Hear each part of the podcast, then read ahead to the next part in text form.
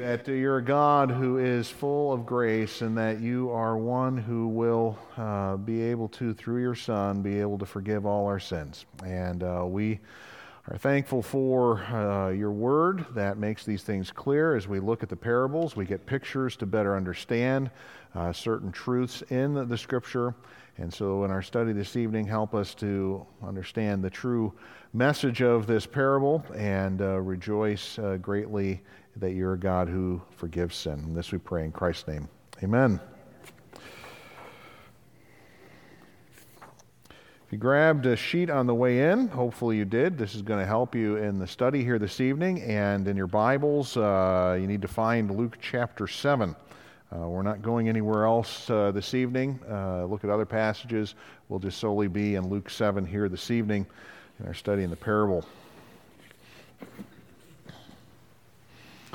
One of the things, hopefully, as we go along and just looking at these parables, that you'll figure out is that anytime we look at a parable, we're probably going to look at the surrounding context. Okay? Because that is going to oftentimes be the key in you understanding what the parable's about. Now, this parable is a little easier because the Lord does kind of hint at what he was getting at uh, you get the, the reason that he gives it at the end. Uh, but there is some things in the context beforehand that will help get you to the point of understanding why this parable of the two debtors suddenly shows up. And so, what we're going to do here is, is starting off, we're not going to go through the whole chapter. I'm going to ask you for some answers here as you just kind of look generally at Luke chapter 7. I want to first of all say this What uh, in Luke 7 in the context are the two miracles that have taken place early on. Okay, first basically 20 verses, there's two miracles. What, what's one of them? Okay, widow's son is raised from the dead. Okay, that is one of them. Uh, that is, by some people's estimation, the greatest miracle because you're raising somebody back to life that's dead, that has no life, uh, that this is a miracle that's probably greatest of the Lord's. I'm going to say there's one more in this chapter that's even greater, but uh, it's kind of hidden. Uh, but what's the other one that you find here? Okay, the centurion's servant is healed. Uh, this one's interesting because uh, here you have the Lord healing at a distance. Okay, the centurion, being a, uh, a, an officer, realizes that his voice uh, has the ability to cause things to happen at long distance. Uh, he realizes that the Lord's got other things to do, and he says, Don't come, and uh, all you have to do is say the word, and uh, then you have uh, the Lord saying the word. He comes back and realizes the servant has been healed. Okay, this is um, a miracle of just showing that God can heal at a distance. He doesn't have to be near, though He's near all the time. Uh, he doesn't have to be near uh, to heal. Now, I'm going to say this there's a third miracle in all of this that's going to be hidden in uh, this chapter, and it's the greatest one, and it's the person that a person can have their sins what? Forgiven. Forgiven. That person can be saved. That's the greatest miracle. Okay? These people were raised from the dead, but they went back and died again. The greatest miracle is that you have a person who's an enemy of God who suddenly is able to live forever with God. Uh, but that's a side note. So there's two miracles. So you have these miracles taking place, kind of building up. Then, right after this, you have a situation, starts in uh, Luke chapter 7, uh, verse 19. Uh, John calls two of his disciples. And what he does is he has his disciples come, and what he asks is this he's in prison. So I, I tend to think at this point that maybe John is more discouraged than anything because he's been preaching, he's preparing the way for the king, make straight the way, he's declaring repentance, uh, and he's in prison now, and there's no kingdom that has been set up yet, and he's kind of going, hmm, maybe I was wrong on this. Even though I saw everything at the baptism and everything, maybe I was wrong. Maybe Jesus isn't who he said he is, and so he sends his disciples and says, Okay, John has a question. Are you the one, or are we supposed to look for somebody else? And Jesus' response, and I'll just give it my paraphrase here, is he, he says, Okay, look around. And so they look around, and there's all these people that are being healed lepers, paralyzed, Uh, you have people who are blind, demon possessed. Uh, he's healing all of them in mass. And he says, Now you go back and tell John that all these people are being healed and the gospel is being preached to the poor. So the disciples go away. And it leads to a discussion where Jesus says, Who do you think John the Baptist is? Okay, here's the discussion Who is John, John the Baptist and who is Jesus in comparison to him?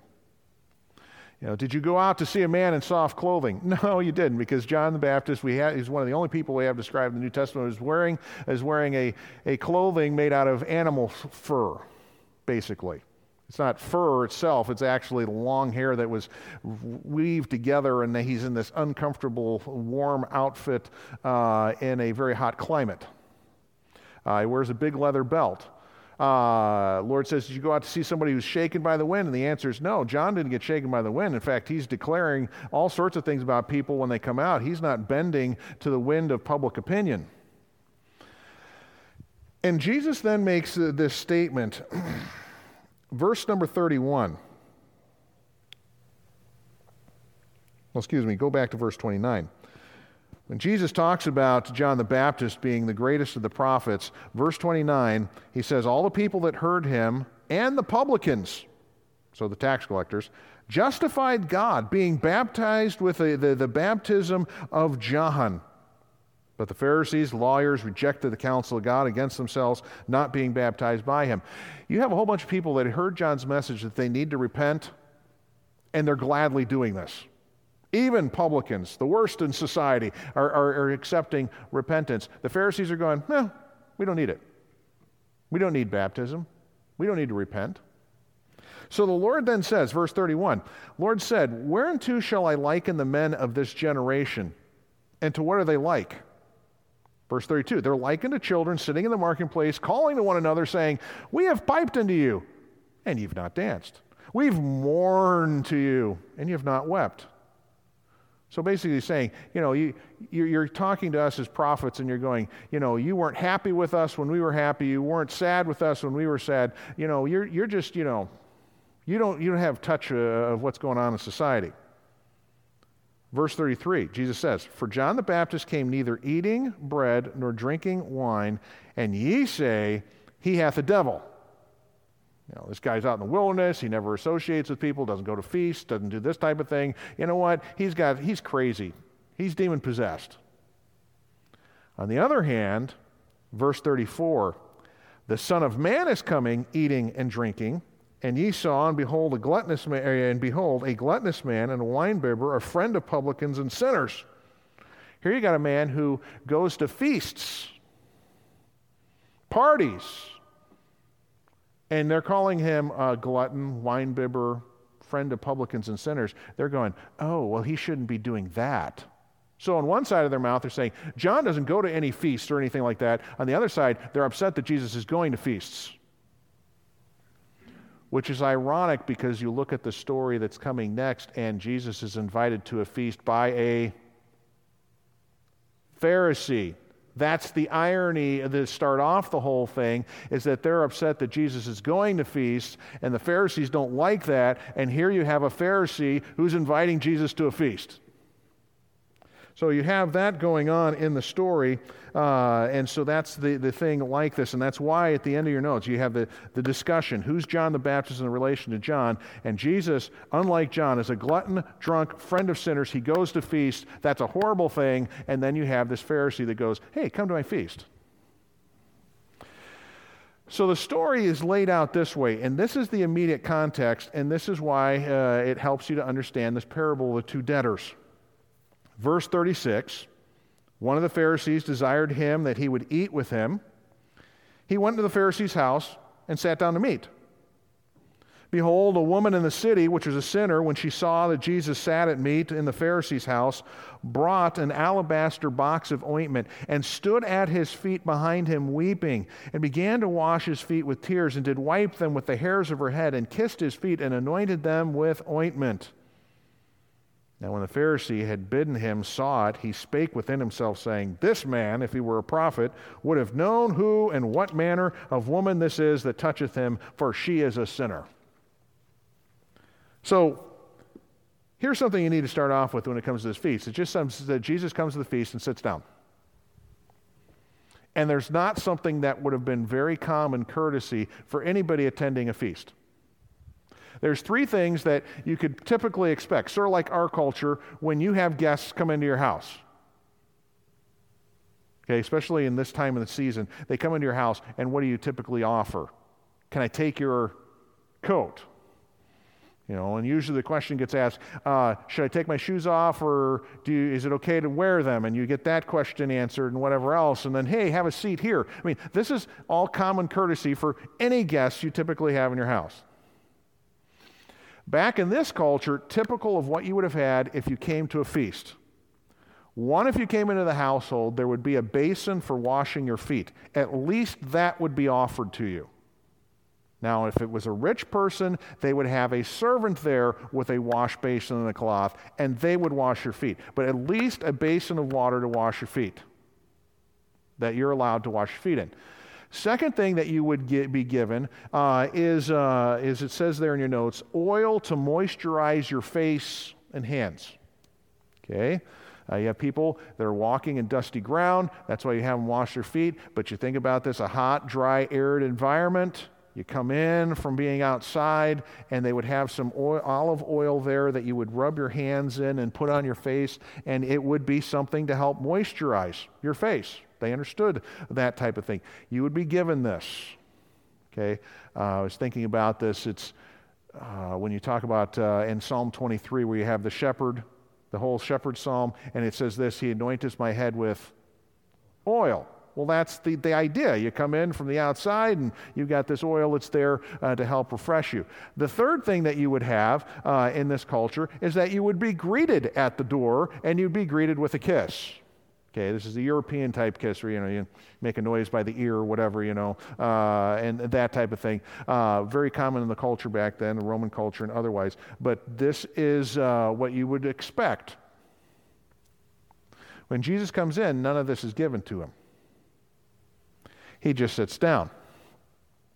And what you would have had was a feast table. It would have been a low table that was probably a couple of tables connected, and you would have had what we would have called benches or couches going away from this. And when people came in to eat at a feast like this, they would lean on their left elbow with their legs extended down the couch. They would reach out and grab things with their right hand. Very typical of the day. You read all these stories of Jesus eating and these feasts and whatever. This is what's happening. The Lord at Last Supper, this is what's going on. You have a room full of people going around, and some of them can't hear the conversation because they're behind the Lord because he's leaning on his left arm and he's talking to people on the right. So you wanted to be on the right hand of the chief person because you could hear them and hear everything going on. So uh, the feet extended behind them. And what we have here is that it's a great feast because it's open for the public to see the grand hospitality of the host, though they did not partake. Uh, this is probably done either in a large room in a house or if it was a Roman style house, it's done in the courtyard where you would have columns and people could stand on the outside looking into the courtyard and see all that's going on. And what this was done, uh, why they did this is so that you could show off the grandness of who you are and the gracious host that you are for the people at table. You could be spectators and watch, and it was expected that this would happen. Uh, and even if you were inside a very large room, you'd have people lining the outside of that room that weren't guests at the feast, but would be there just to see what's going on. This is normal kind of like weird, you know. I, why would I want to go to a party and go there and not get a single thing from it? Watching everybody else, but th- this was this was just kind of the thing. You know, I guess it was entertainment, you know, it was before TV and, you know, if it was at night, you know, somebody else is burning candles and torches, we'll go see what's going, you know, whatever the case is, okay? So that's what's going on here in this. So to think that suddenly this woman enters into the room and you're just like, how did she get in? Because anybody could come in. It was just part of what went on uh, in this situation. What you have with this woman is that uh, we know several things about her is that she's a great sinner. We're not told what she is and what her reputation is, but you have you know individuals like the woman at the well who's known for her great immorality, five husbands, and not living with the one who is you know a husband. Uh, she's just you know that type of person. I don't know what her sin is, but it's known in the community, and you know she's a great sinner. Um, with this she washed Jesus' feet with her tears, with ointment, and with hair. Okay, as we have here, guest reclined on the left side, on their left side with feet away from the table. So she's at the end of this couch, and what she does is that she washes.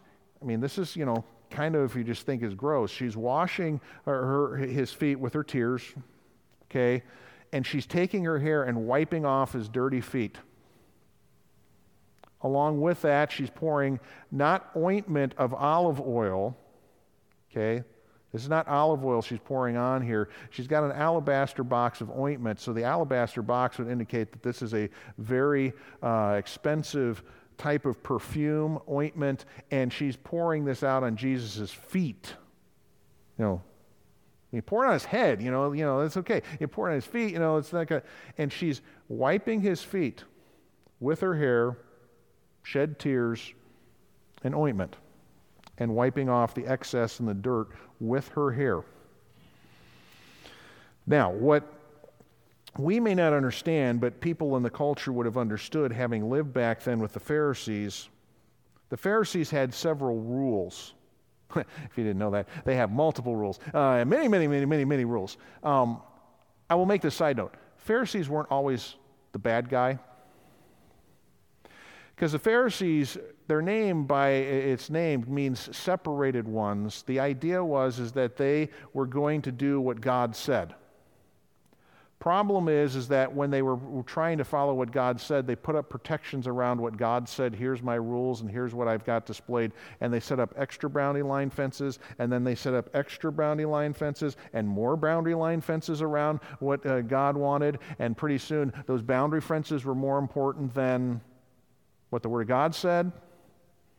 We looked last week where the Lord is uh, going after the Pharisees and he says, Have you not read, I'd rather have mercy than sacrifice? Listen, I don't care about your ceremonies or whatever. I want an attitude of the heart.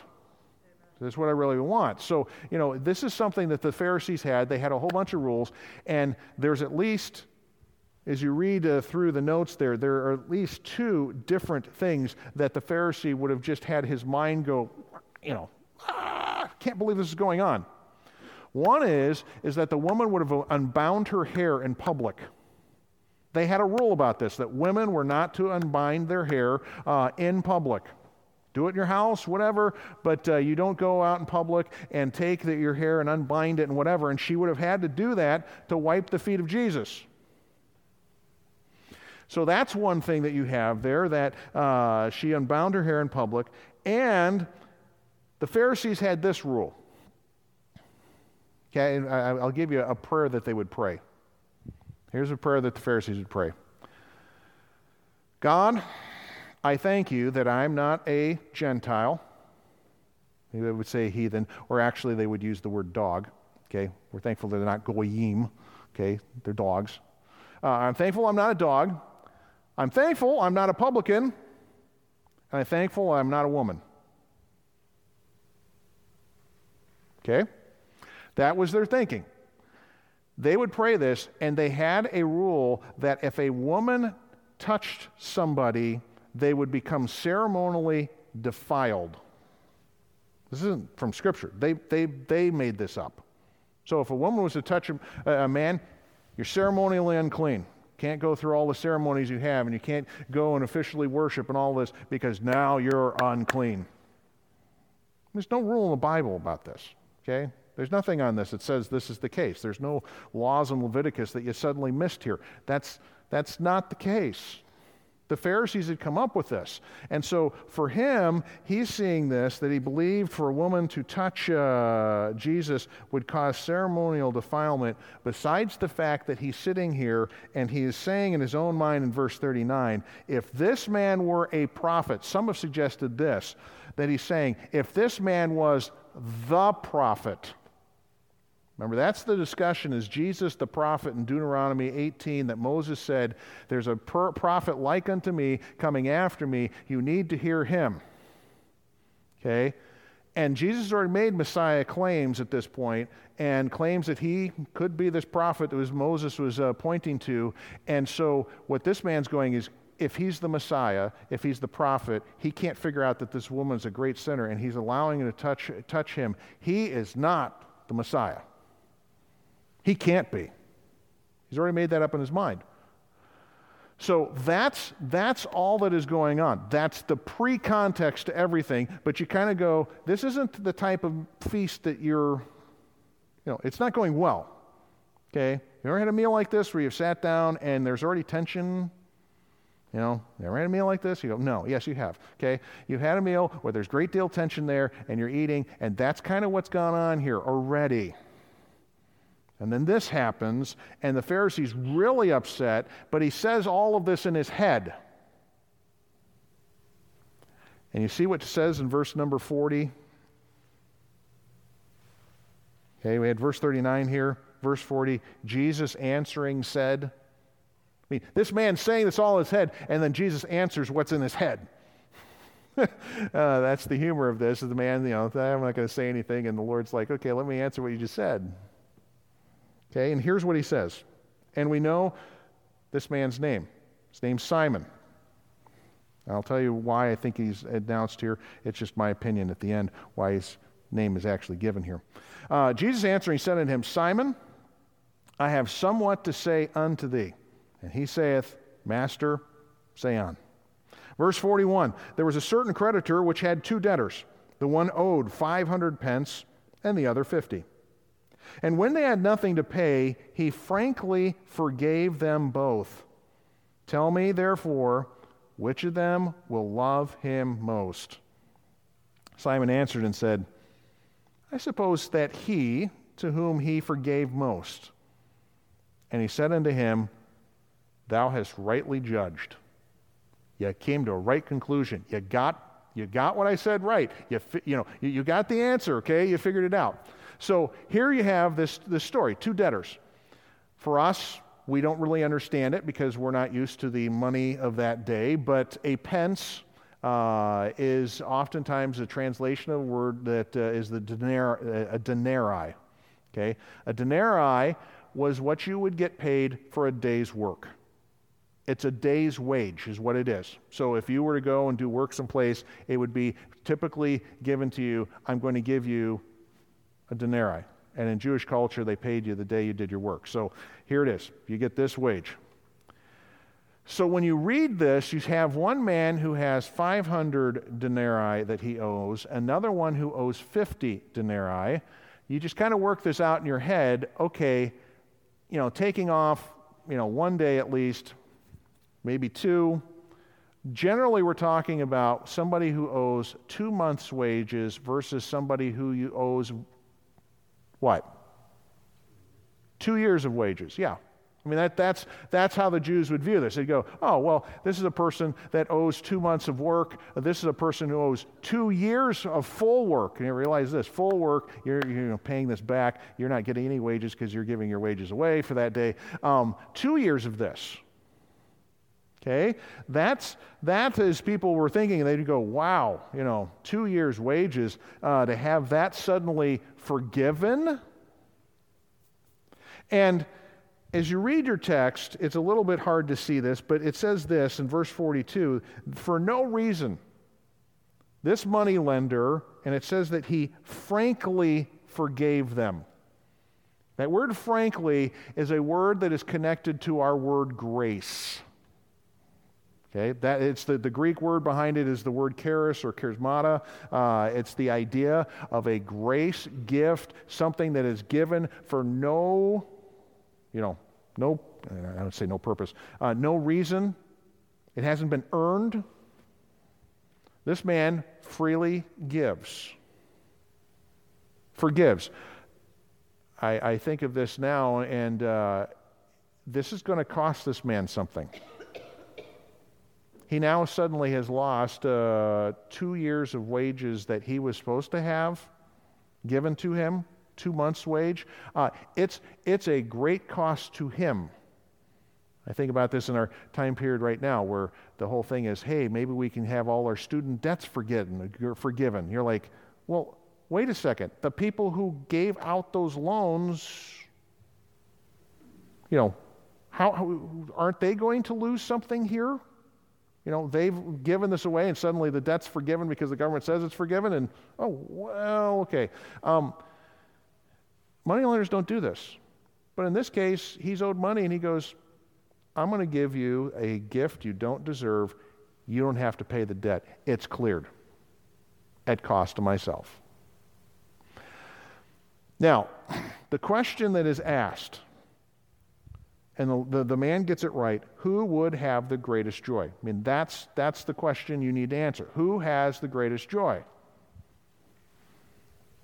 Okay, the one with the greatest debt, the greatest thing that's been forgiven. So you go, okay, what is the Lord specifically getting at here? Okay, let's look at his explanation because he has uh, a statement afterwards uh, that's part of the context. And he says here in verse number 44 Jesus here, and he turns and, and uh, directs attention to the woman and said unto Simon, Seest thou this woman? I entered into thine house. Thou gavest me no water for my feet. But she hath washed my feet with her tears, and hath wiped them with the hairs of her head. Thou gavest me no kiss. But this woman, since the time I came in, hath not ceased to kiss my feet. My head with oil thou didst not anoint. But this woman hath anointed my feet with ointment. Wherefore I say unto thee, her sins are forgiven, which are many, or her sins, which are many, are forgiven, for she loved much. But to whom little is forgiven, the same loveth little. And he said unto her, Thy sins are forgiven. And they that sat at meat with him began to say within themselves, Who is this that can forgive sins also? You know, forgetting the Lord can read their mind. and he said unto the woman, Thy faith has saved thee. Go in peace.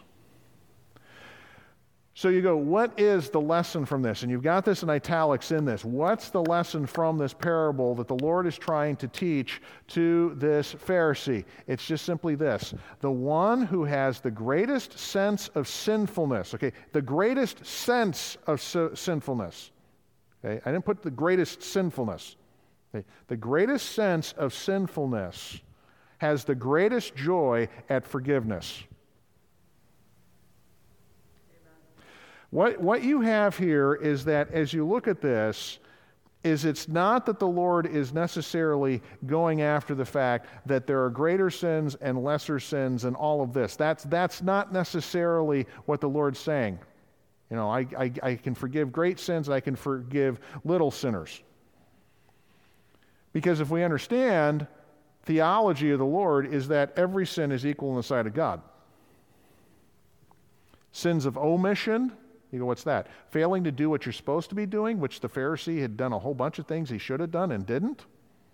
Or whether it's sins of commission, which are doing sins that are obvious and open, which this woman seemed to be doing because of her reputation in the community. Whatever the case may be, every sin is an offense against God, and it's a great enough offense for us to be sent and separated from God forever. So that's not what the Lord's saying here, is that I've got the ability to forgive great sin and small amounts of sin. It's, it's looking at the response of the person who has the greatest amount of sin forgiven and their response. Okay? Uh, and so you look at this, the woman responded uh, in your notes there, the woman responded out of love because of the forgiveness Jesus offered to sinners. She loves God because God first loved her. I don't know where this woman had heard this, but you have in the story previous to this that Jesus is saying people responded to the message of John and they rejoiced including publicans, tax collectors, rejoiced at the message of John. I'm sure this woman had heard the message of John and of Jesus and realized here's an individual that says that God will forgive sinners who come in repentance. She's heard this message. And she's responded, and we'll find out here in a second. It's in faith that she responds to this message. She believes it. And now that she's experienced the love of God, she's reflecting that love back to, in this case, God Himself, to Jesus. I mean, this woman responds out of love. And understand this her works did not earn forgiveness. I mean, the Lord makes this very clear. The Pharisees always looking for more works to do to be approved by God. And the Lord makes very clear she wasn't forgiven because of her works. She was forgiven on the basis of her faith. It was the works were expression of her faith and love. This is why Jesus declared that her sins were forgiven and that her faith had saved her. He makes this clear. It's not this woman's great sacrifice that I'm just suddenly forgiving her sins. No, she's already had faith in the message that I've already proclaimed that I'm offering forgiveness of sins, that God can forgive sins. Uh, and she understands that. And so you kind of go, okay, so this woman has a great sense of her sinfulness. She realizes that she doesn't deserve any kind of salvation, and God has done this. Her response is great. The problem is, you got an individual on the other side who's sitting here going, huh, I don't have any sins. Sort of like last week where we looked at this, and the Lord said, I came to heal the sick, not uh, the healthy. Know, I'm a physician that comes to those that are, well, weak, not to those that are healthy. And he was saying to the Pharisees that they thought they were okay. When people are okay, don't need a doctor. So why wasn't um, this Simon really excited about the Lord being in his house and showing him the hospitality that's there because he's thinking, I don't have sin. So he's not responding. He's not showing any joy that Jesus is there. He's not happy about it because he doesn't think he's a sinner. But here you've got one whose sins she knows have been forgiven and they're great. And she's responding in a great deal of joy. Now, this morning we, we were talking through this, and we had the, the question come up later. Um, well, we, we had the initial discussion. You know, for me, I was saved at the age of five in church. I'd always been in church. And I realized I was a sinner. Okay? You know, I'd come to that conclusion. But I can't say, you know, initially my joy, I mean, I was excited and told people, but I have seen people who've gotten saved later in life, and you just know what their story has been. It's been a train wreck of a life. And they get saved, and they're all excited about their salvation, and they are overjoyed at this. And you go, why? Because they recognize their sinfulness and that God forgives sin and they have great joy. Whereas some of us, you know, we get saved, okay, you know what, the Lord did something and we really don't have that joy. And, and the discussion we had, though, later was this that over time, do we not, if we really are serious Christians, begin to have the joy about our salvation, hopefully, that equals the person who realized they were a great sinner? That are reviewing the gospel over and over again, we suddenly realize, I, I was really in trouble. Um, we have times to remind ourselves of our great sinfulness. You go, occasions. We just had one this last week on Sunday. What's the Lord's Supper supposed to do? Remind us of our sinfulness that it put Jesus on the cross. But this Jesus who shed his blood and that he had his body broken is going to come again because he said uh, that you do this till I come, till I show up. You do show the Lord's death till he comes. And, and the fact is, is that every time I do this, I realize, just reviewing my week, what a great sinner I am. You know, the more you're saved, you realize how sinful you are. If you're truly examining yourself, you're just kind of going, and the Lord's going to still be faithful to his promises and rescue me, that he's going to give me full forgiveness of sins in Christ, that one day I'll stand before him sinless, not having a single charge against me. Does that not bring joy? Now, you know, some of us, you know, joy, it's, it's, we won't see it. You know, might break into a smile and, you know, that that's just the, way, the nature of who we are. But the truth is, is that we see this when somebody who's gratefully sinful gets saved, uh, and you know, those of us, okay, you know, yeah, I'm a sinner and that, and but I, you know, my sin will send me to hell and whatever. But we, you know, kind of not that bad. We, we kind of have the attitude of the Pharisees. The answer is, you're just as bad as they are. Your sin would have sent you to hell, just like them. Didn't matter how many sins you committed you ought to be joyful. But we do understand what the Lord's getting at. The one with the greatest sense of guilt over sins has the greatest joy when the forgiveness is given. And you see this. You end the story, and I, I do find this just kind of a, a nice side note at the end. Lord says to him, Thy faith has saved thee, in verse number 50. And then he says, Go in peace. And I have this with her sins forgiven, she could enter into peace. That's what it says there. It's not just go in peace. You know, you go out in peace. No, he, he's saying this go into peace. Enjoy the realm of peace. And you say, what's true peace? Well, true peace starts with that you have peace with God through Jesus Christ. So you can have peace. You don't have the, the stirring of soul anymore, that you have this guilt before God that can't be taken care of. And you're in the realm of peace.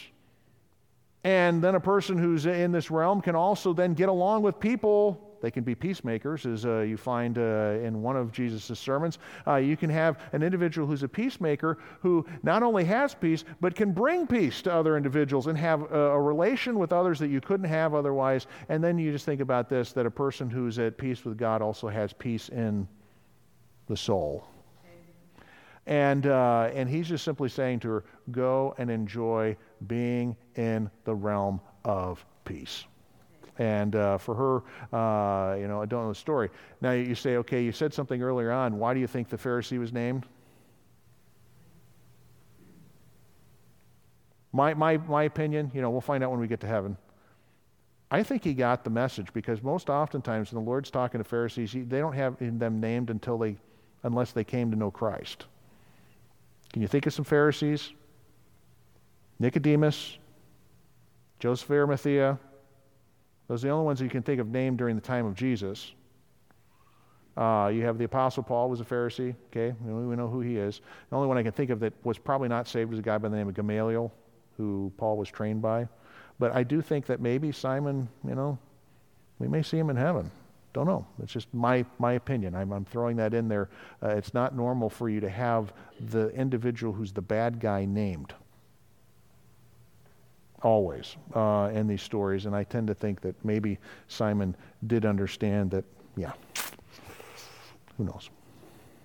And realize this there are about 11 Simons in the New Testament, too. So, you know, uh, there's a whole bunch of Simons that you have listed there. So, yeah. Any questions on this? I mean, any, any thoughts?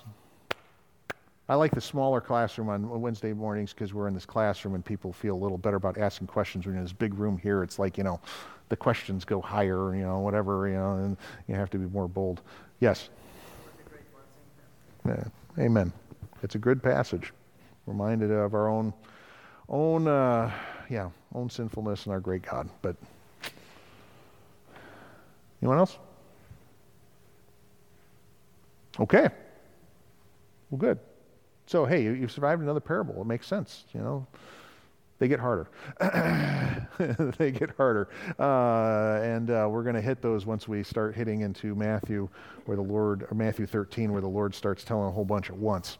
Um, and uh, they get a little harder to decipher. But